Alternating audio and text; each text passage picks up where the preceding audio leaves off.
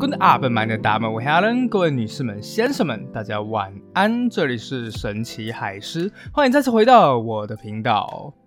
嗨，大家欢迎回来，我们拿破仑的第二集。好，那在故事开始之前，我想要先问大家一件我自己已经想了很久的事情：你们觉得怎么样的人才会功成名就？这件事情要从我小时候开始说起。我小时候一直觉得，嗯，搞不好自己是一个与众不同的人。哎，可惜我是生错了年代啊！要是我在过去那个兵荒马乱的年代，如今怎么样也是一个指挥千军万马的一方之霸吧。但是当时间来到了现在啊，如果我有真的有机会回到过去，对那个当年天真浪漫但是又蠢到不行的自己，我真的很想扒他两巴掌，然后说：醒醒吧，你这个傻逼！你再投胎一百次，不管到什么时代，你都不会功成名就的。为什么这个样子说呢？首先，功成名就的那一条选项就不会是一个正常人会选择的选项。什么意思呢？哎，我们拿一个简简单单的例子来讲好了。假设现在你在一架飞机上面，但是飞行员呢突然间扔给你一个降落伞，然后就对你说：“这个降落伞有百分之九十九点九九九九九的几率它不会开，但是如果你平安落地回来找我，我给你一亿美金。换作是你，你会选择跳还是不跳？”是吧？正常人当然就是选择不跳啊！开什么玩笑？有命赚钱也要有命花钱，好不好？哎，但真的有一些人呢，就是抱着降落伞往下跳，还真的就是成功了。所以啊，在这边我也要奉劝大家一件事情啊，以后千万不要再相信那些成功人士提的什么成功学。我曾经就是听过一句话，他们就讲说，当你想要从伟人传记里面学习如何成功，这种感觉就很像是那一些伟人在对你说：“这是当年我中的头奖彩券号码，你参考看看吧。”你知道一点用都没有啊！所以这些成功人士之所以能够成功，真的就只有一个原因，他们都是运气很好，很好。很好的疯子，那今天我们要说的拿破仑就是其中之一啊。他到底做了什么样的抉择呢？我们就一起看下去吧。好，那如果喜欢海狮说的话呢，也请麻烦按赞订阅。那也请多多的为海狮杀丁鱼啊，顺便在下面留言给我，我都会看。我们一起让这个节目长长久久。好，那我们开始吧。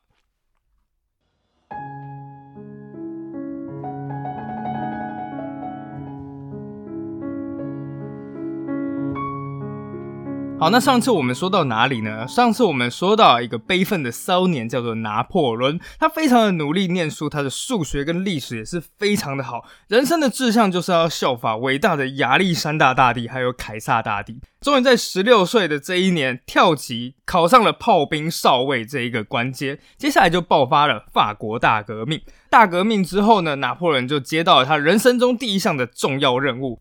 就是要打下一个位于现在的法国南部，但是当时呢是被英国跟西班牙这种外国势力占领的城市，叫做土伦。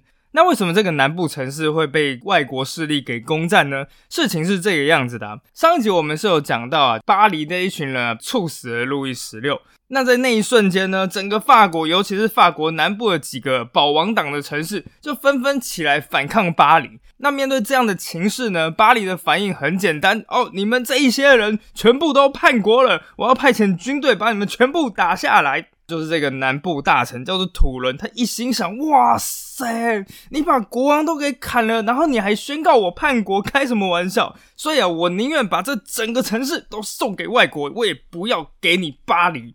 所以啊，土人就开始向西班牙、英国啊求救。这其他几个国家眼见机不可失，纷纷就这样派兵过来。加上土伦他们本地的志愿军，总共达到了一万五千人。那同一时间啊，巴黎这一边当然也是势在必行，他们召集了六万军队，团团包围了土伦，准备要把这个叛乱城市一举攻下。就任命了年仅二十四岁的拿破仑担任进攻的炮兵总指挥。拿破仑非常的开心啊，哇，终于有功成名就的机会了。结果当他一到前线之后巡视，更我完蛋了。上次我们就说到这个地方，为什么呢？当时的拿破仑他不是步兵，他是炮兵，是当时最精锐的兵种。可是他一个炮兵司令一过去之后，发现了一个小小小小的问题：前线根本就没有大炮。他有的就只有那种小小不行的那种野战炮，那这种东西打在敌人的城墙上，别人搞不好连发现都不会发现。那同一时间呢，拿破仑也发现了一个更糟糕的问题，就是他手下的士兵完全没有士气。当拿破仑一来巡视的时候，先看到左边一群士兵，诶，还在帐篷里面。光着身体呼呼大睡，那还有另外一群士兵呢，就完全不在他的帐篷里。拿破仑就问说：“这一群人到哪里去？”过了好久才回来，然后就说：“哦，我们觉得太冷了，所以我们跑到附近的民房，然后去把他们的栅栏给拆了，要回来生火取暖。”拿破仑一听到了之后，才发现：“我靠！我接了一个大屎缺啊！”但很快的，拿破仑就提振起自己的精神，没关系，没关系。事情还有救，装备糟糕，那很简单，我们就从附近各地去征调各种大炮、加农炮啊，还有各式各样的弹药。那部下糟糕也没有关系，我以身作则，身先士卒。从那时候开始，拿破仑就成为了现代的 Seven Eleven，二十四小时都在岗位上，就算是睡觉的时候，也是穿着大衣，全副武装躺在地上，从来没有离开过他的指挥部。所以很快的，拿破仑就开始获得了士兵的忠心拥戴。但这些还不够，因为此时的拿破仑还需要做一件事情，就是要找到那个扭转战局的突破口。什么意思呢？拿破仑在日后，他有一个自己独特的战术，就是他用他自己独到的眼光巡视了一整个战场，接下来找到那个最脆弱的环节，然后集中全部的兵力，强行的打开一个破口之后，扭转战局。但这一件事情并不是那么容易的，他需要天分，也需要后天的努力。某天晚上，他走上了一个能够俯瞰整个土伦港口的山头，一边瑟瑟发抖，一边等待黎明。最后，太阳缓缓升起，土伦各个大大小小的堡垒，包括我方的、敌方的，全都展现在拿破仑的眼前。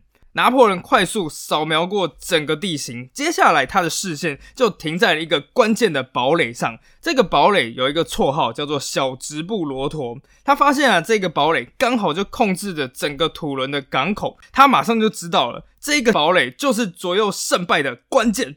但现在有一个尴尬的小小问题，就是前面我们讲很多像是什么装备差、部队差都有办法可以弥补，但有一件事情却是拿破仑再怎么努力都弥补不了的，叫做老板差。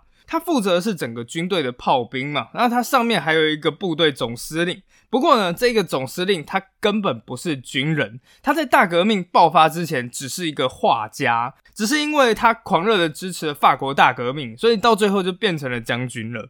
拿破仑就把自己的计划报告给画家将军，没想到这个画家将军完全就是觉得啊，你这个战略一点价值意义都没有嘛，我们只需要靠步兵进攻，你炮兵只要在后面慢慢开火，就也不用尽全力了，就这个样子就好了。拿破仑一听到之后，马上就开始问将军啊，就是我们的大炮射程才两公里，但是你要我们瞄准的目标在四公里外面，请问我们要怎么命中目标呢？那在我前面有提到的一部漫画叫做《拿破仑狮子的时代》里面，那当然啦，漫画是稍微的夸张了一点，就是这个画家将军就讲说，哦，很简单啊，你只要在大炮里面多塞点火药就解决了嘛。拿破仑当时应该整个白眼都要翻掉了。很快战局就开始了，但是当然啦，按照这个画家将军的战术，整个情势就是一片兵败如山倒。不过所幸没过多久呢，画家将军就被换掉了。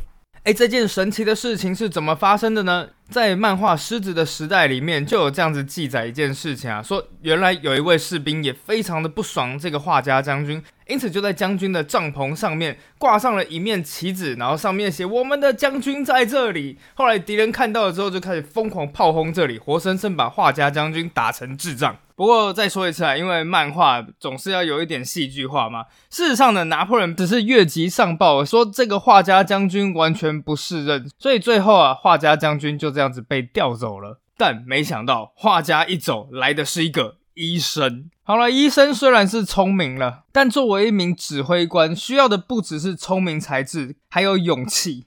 那接下来，拿破仑就跟这位医生将军阐述自己的计划。医生将军是聪明了，所以就说：“嗯，好，这个计划有道理，就按照这样实行吧。”拿破仑一亲自率领的军队士兵开始往那个堡垒进攻。不过，就在即将要攻下堡垒的那一瞬间，敌人一发炮弹咻的飞过来，掠过了医生将军的耳畔，刚好把他身旁的一名副官活活炸死。他顿时吓得魂不附体，接下来开始大喊：“停止攻击，撤退！”在前线的拿破仑不敢相信胜利就已经在眼前了，结果这个明明就是一个医生，就因为怕血。居然就下令了要撤退，拿破仑恨得咬牙切齿，但是还是得遵照命令。所以当最后回来之后，他毫不客气的就跑到医生将军面前，然后开始大骂：“就因为你一个狗娘养的下令退却，我们所有的攻击全部都白费了。”就在那一瞬间啊，其实不只是士兵觉得这个医生将军不行，连这个医生将军从此以后也自信全失。所以没多久呢，他也被替换掉了。土伦的围攻战来到了第三个将军，而这一个人就是拿破仑的伯乐，他叫做杜高梅将军。而这名指挥官跟前面两任完全不一样的地方是，他在大革命前既不是画家，也不是医生，而是一名已经服役了整整四十年的职业军人。那这位杜高梅将军啊，他不愧是一位老军人，所以在他抵达前线没有多久，那他就把拿破仑叫去谈话。结果时间越来越长，竟然就已经拖到了晚餐时间。老将军直接邀请拿破仑一起来用餐，而在吃晚餐的时候，将军直接递给拿破仑一盘羊脑，笑着对拿破仑讲：“你很需要多吃点这一个。”而最后呢，老将军也是完全赞同了拿破仑计划。等到攻打的前一刻，所有的士兵已经前往攻击发起位置。拿破仑在进攻前回头看了看老将军，将军笑了笑，接下来用右手摆出了一个手刀的手势，往自己的脖子轻轻一抹。意思非常简单，因为当时是恐怖政治的时代，只要是出征的将领，一旦打了败仗，那所有负责的军官们全部都只有一个下场，叫做人头落地。赌上命运的战斗，拿破仑却一点都不害怕，因为这个时候的他只有一个信念：我一定会成功。老将军一声令下，开始炮击。大量的法军火炮全面齐射，声响之大，几乎像是同时震撼着天堂与地狱。炮火持续了整整四十八小时，而在彻底摧毁了敌方的防御工事之后，就在第三天的午夜，老将军再次下令，全军进攻。六千名法军兵分四路，开始了进攻行动。拿破仑被分到的任务呢，则是率领最后的这一个预备队。两军很快陷入了白刃战，而就在经历了千辛万苦之后，法国军队终于成功的攻破了敌人的第一条防线。但是呢，就在前往第二条防线的路途上面的时候，法国却遭到了敌人炮火攻击。眼见士兵们的士气逐渐溃散，拿破仑二话不说，他直接骑上了马，带领着最后的预备队开始向前。就在这兵荒马乱的情况下，突然间一发子弹击中了拿破仑的马匹，也把拿破仑摔倒在地。不过拿破仑完全没有要停止的意思，他挣扎的爬起来，握紧手中的刀剑，继续跟着士兵开始往前冲。突然间，拿破仑发现自己冲太快了。敌人拿着刺刀朝着他冲过来之后，他顿时感到大腿一阵极度的疼痛。原来刺刀已经深深的扎进了他的大腿之中。不过，即使是这个样子，拿破仑呢，他依旧带领着部队向前进攻。终于到了最后，整个法国军队冲进了敌人的堡垒里面，而发现了敌人早就已经撤退了。就在夺下这个关键的小直布罗陀堡垒之后呢，短短的二十四小时之后，法军宣告我们已经重新夺回了土伦大城了。这一仗啊，是法国反败为胜的开端，也是拿破仑辉煌生涯的起点。老将军对拿破仑的评价极高，拿破仑他知识丰富，性格坚定，请国家务必。奖励还有提拔这一位年轻人，巴黎政府同意了老将军的请求，破格提拔拿破仑为炮兵少将。当时拿破仑年仅二十五岁。二十五岁就当上将军了，各位，他很快的就到了巴黎的中央政府，也结识了很多中央的权贵。那最知名的呢，就是叫做罗伯斯比的弟弟。万万没想到，才短短一年之后，他就进入了监狱。原因非常简单，罗伯斯比倒台了。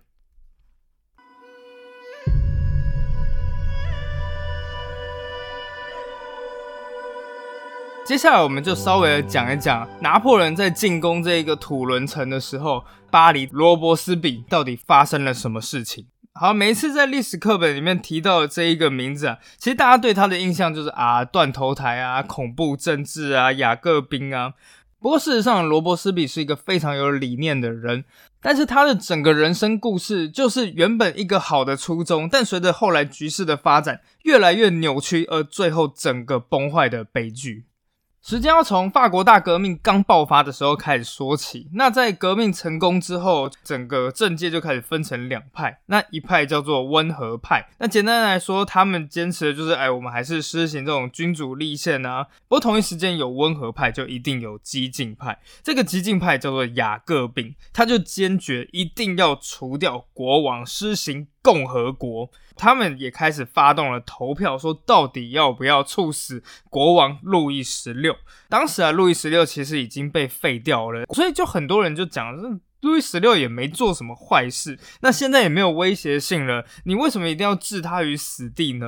但激进派不同意啊。这一些人认为啊，只要路易十六还活着，就一定会有人幻想把他重新推上王位，重新施行这种王政。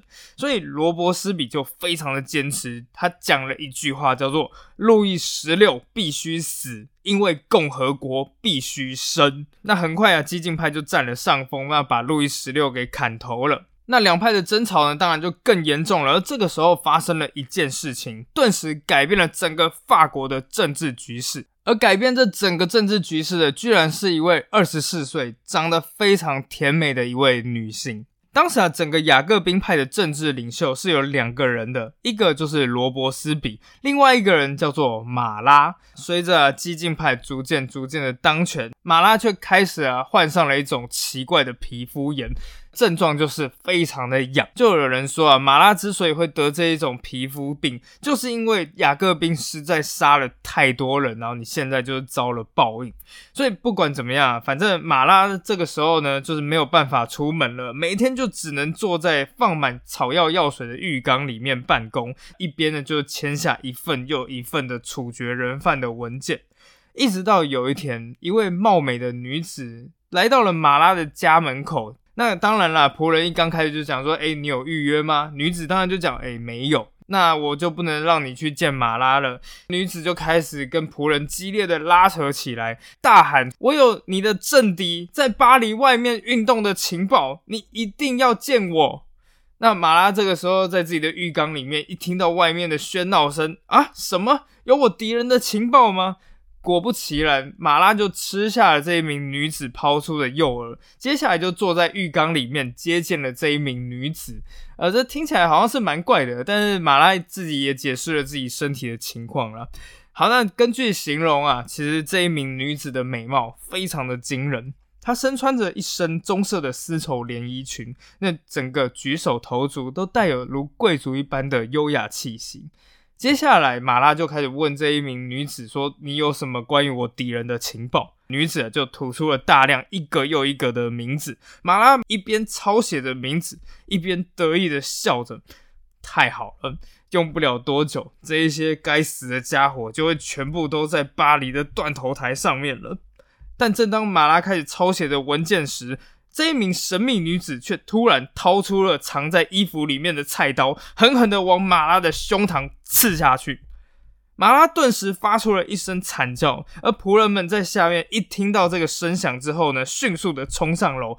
撞开了门，顿时就看到了这一名拿着刀子的女子，而上面的刀呢，则是血迹斑斑。仆人呢，马上就把这个女子扑倒在地。那后来才知道啊，这一名女子是非常支持温和派的。那不久，这一名叫做柯代的女子啊，也被送上了断头台。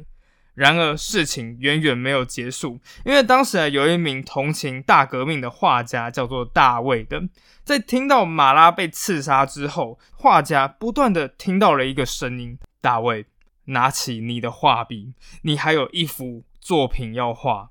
接下来画家就开始跟随那个声音，他赶到了现场，请求说：请让我把马拉的尸体画下来。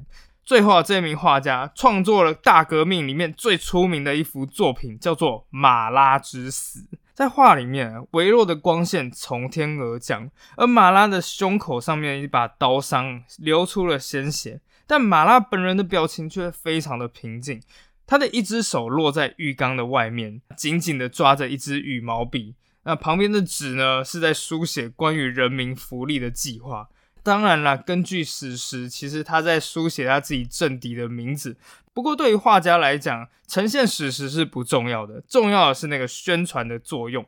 而画家也成功了，这一幅画立刻引起了人民的广大支持。所以最后啊，激进派掌握了法国政治的绝对权力。导致于罗伯斯比变成了真正法国的掌权者。他说出了一句话：“说马拉之死居然比他活着更有力量。”而随着这个激进派雅各宾派的掌权，如今啊，南边的各个城市就开始更反抗巴黎了。那当然，最重要的那个城市叫土伦，那拿破仑就在那一边攻打。那还有另外一个城市叫做里昂。巴黎政府呢，为了平定这个城市，派出了五千名军队，很快的就把这个城市给平定了。那现在有一个问题啊，里昂里面有非常多反雅各宾的人士，他们的命运该何去何从？这个时候，来自巴黎的代表就对整个城市的人宣示了一张公告，说：“我们深信，在这卑鄙的城市，没有一个人是清白无辜的。对于这种人，只有一种下场，全杀光。”所以就在没多久之后的某一天早上，巴黎的军队啊就从监狱里面牵出了六十位当地的青年，准备处死。这群年轻人原本也以为自己会被送到断头台上面，但是他们想错了，原来是这一群执行命令的人认为断头台实在是太慢了，所以这一群人被带到了一个平原，平原上面放着的是十几门的大炮。是的。这几门大炮就宣示着他们接下来的命运。所有人被捆绑在一起，他们叫喊着、战斗着，挤成一团。而现场的军人口令一下，大炮顿时发出了巨响。这一群可怜的青年人啊，顿时被打得四分五裂。后来士兵再走过去，把一些只是打断了手脚、还在哀嚎的可怜年轻人补上最后一枪。年轻人的哀嚎越来越衰弱，最终无声无息。而在隔天呢，被拉出去处死的人甚至更多，总共有两百一十人死于炮决之下。而到最后，光是里昂这个城市就被处死了一千六百人。同一时间，罗伯斯比也大肆清除国会里面的政敌，让整个国会里面每一个人噤若寒蝉，再也不敢反抗罗伯斯比。但事实上啊，罗伯斯比他的优点跟他的缺点是两个一模一样的东西。罗伯斯比是一个非常有原则的人，但这也就是他的问题。他为自己的人生，还有为整个国家设定一个非常高的道德标准。所有人只要是没有办法符合这一个高道德标准的人，他都会毫不留情的加以猎杀。问题是在当时的国会叫做国民公会里面。根本没有符合这种道德标准的人，有的要么就是在金钱上面有问题啊，有的要么就是在女人身上有问题啊。所以啊，这些国会议员聚在一起，每一分每一秒都在互相猜测着。你觉得下一个被送上断头台的人会是谁啊？应该是某某某吧？他不是早就已经失势了吗？而到最后啊，许多人甚至也不敢在家里睡觉，害怕突然间有人破门而入，就将他们逮捕。那看起来罗伯斯比让所有的同事们都非常的惧怕他。理论上来讲，罗伯斯比应该可以永远的执掌大权吧？但是啊，凡事总是有一个限度的。在之前，国会议员认为说，诶，我只要把头压得低低的，那也许啊，我就可以保住我这一条小命。但是随着罗伯斯比的道德标准越来越严苛，他们开始发现。我不管把头低的怎么样，总有一天我一定会变成罗伯斯比的眼中钉，然后被他除掉。这样子想法的人越来越多，越来越多。终于在恐怖政治施行一年半左右，事件爆发了。这一天，罗伯斯比前往国民工会，但突然间，国民工会的议员们发动了突袭。这些反抗罗伯斯比的议员大喊说：“有一个人正在破坏共和，而那个人不是别人，就是罗伯斯比。”这个声音一下之后，旁边所有人就开始纷纷的附和。罗伯斯比要求发言，但只要罗伯斯比一讲话，下面所有议员全部都开始在大喊：“打倒暴君！打倒暴君！”打断罗伯斯比的讲话。而最后呢，国民工会也开始通过了决议，逮捕罗伯斯比。罗伯斯比他们一行人匆匆忙忙的逃离国民工会，来到了支持他们的巴黎市政府。消息一传出来啊，支持罗伯斯比的人跟反对罗伯斯比的人纷纷拿起了武器，聚集在巴黎的市政厅前面，等待着最后的决战。但就在两边不断的叫嚣，整个巴黎内战一触即发的当下，有一个人却犹豫了，那就是罗伯斯比本人。他还是认为啊，自己可以透过演讲，还有自己的群众魅力，来重新获得国民工会的议员们的支持。不过说时迟，那时快，突然间一声巨响，砰！原来是一队国民工会派出来的士兵，顿时打破了门，开了一枪。而这一发子弹不偏不倚，刚好打碎了罗伯斯比的下巴。当然了，这其中也有人说是罗伯斯比尝试自杀。不过不管怎么说，这个靠着超强演讲才能获得权力的人们，此时已经失去他最重要的武器，就是他的语言了。所有人马上知道罗伯斯比已经没救了。很快的，罗伯斯比就被国民工会逮捕了，而被叫来的医生呢，替他做了一个简单的包扎，接着就等到了处决的那一天。罗伯斯比坐上了囚车，他的嘴上绑着绷带，双眼愣神神的看着天空。而在这个囚车的周围，响起了一片可怕的欢呼声跟嘲弄声。其中一位目击者是这样讲的：就在这欢呼的人群里面，突然冲出了一个女人，跑到罗伯斯比的囚车前面，大声的诅咒着罗伯斯比。你这个从地狱来的怪物，你马上就要受到应有的惩罚了！一想到这边，我就开心的快疯了。罗伯斯比嘴巴绑着绷带，当然没办法讲话，所以他只能神情悲伤的看着他。这名女子接着说：“去死吧，魔鬼！带着所有法国母亲和妻子的诅咒下地狱去吧！”但事实上，这一切真的是罗伯斯比他想要的吗？事实上，相较于其他大革命时的其他人物，有些人是为了钱，有些人是为了权。罗伯斯比想要的就一件事情，就是大革命的理想。所以，他也把这样子的道德标准放在自己的身上。他这一辈子都甘于贫穷，所以即使在掌握国家大权之后，他竟然连自己的房子都没有。所以这辈子都是靠着租房为生。而他想要建设的是一个这样的法国。在这个国家里面，穷人能够享有尊严，而权力也不会被滥用，是一个真正的民主政体。罗伯斯比曾经说过这样子的一句话：“当善良的人都能获得幸福的那一天，革命自然也就结束了。”但事实上，这样子的理想没有实现。事实上，这样的理想也不存在。罗伯斯比唯一建立的，只是一个尸山血海的国度。所以等到了断头台，甚至连刽子手都不打算对他仁慈。他看着罗伯斯比脸上的绷带，嘟囔了一句：“这个东西会影响断头台的零件。”接下来就抓住了罗伯斯比脸上的绷带，用力的扯下来。罗伯斯比露出了他被打碎的下巴，痛的大叫了出来。而接下来就在所有人的见证之中，罗伯斯比也付出了他自己的生命。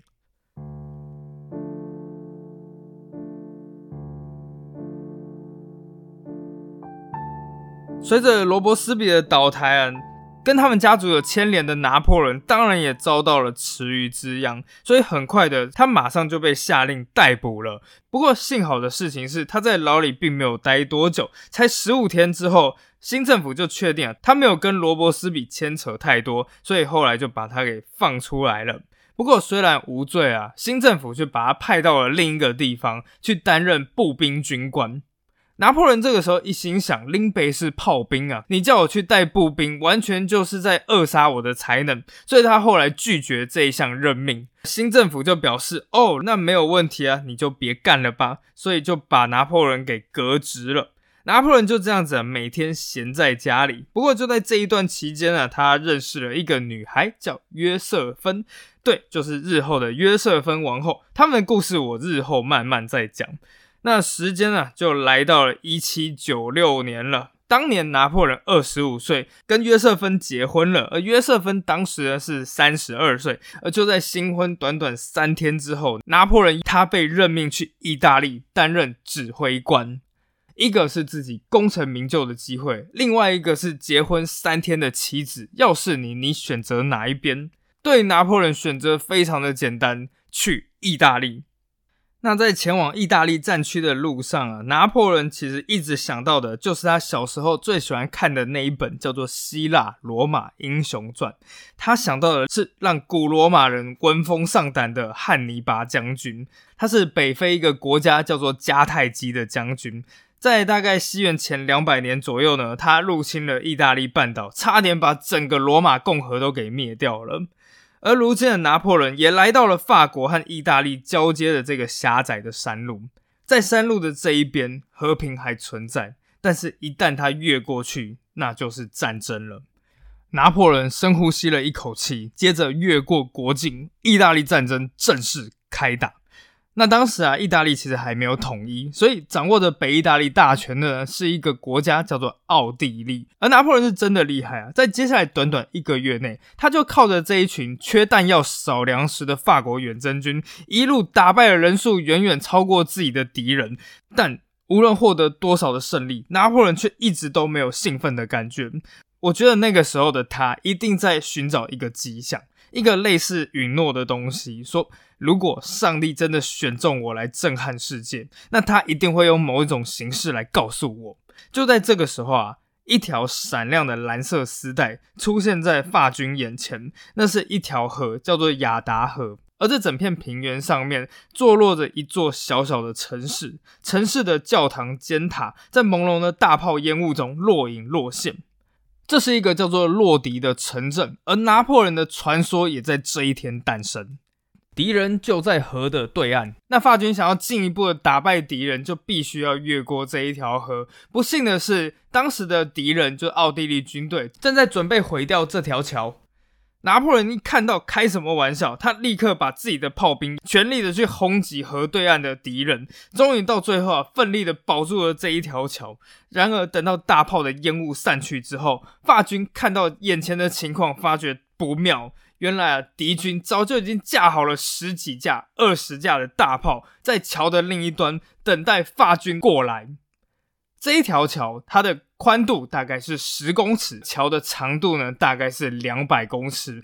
在这一条桥的对面，则是敌人的大炮。在这个时候，法军是过去还是不过去？不过去就永远没办法胜利。但一旦踏上这两百公尺的桥，就是踏上一个真正的地狱。敌人只要朝着桥上发一发炮弹，冲上桥的这一些法军士兵怎么躲也躲不掉，就会在一瞬间里面被打得皮开肉绽。时间一秒一秒的经过，而最后拿破仑下令过桥。法军士兵接到了命令，开始纷纷大吼“共和国万岁”，一边奋勇向前，开始渡过这一条两百公尺的桥。这是他们人生中最漫长的两百公尺，一百九十五。一百九十，一百八十五。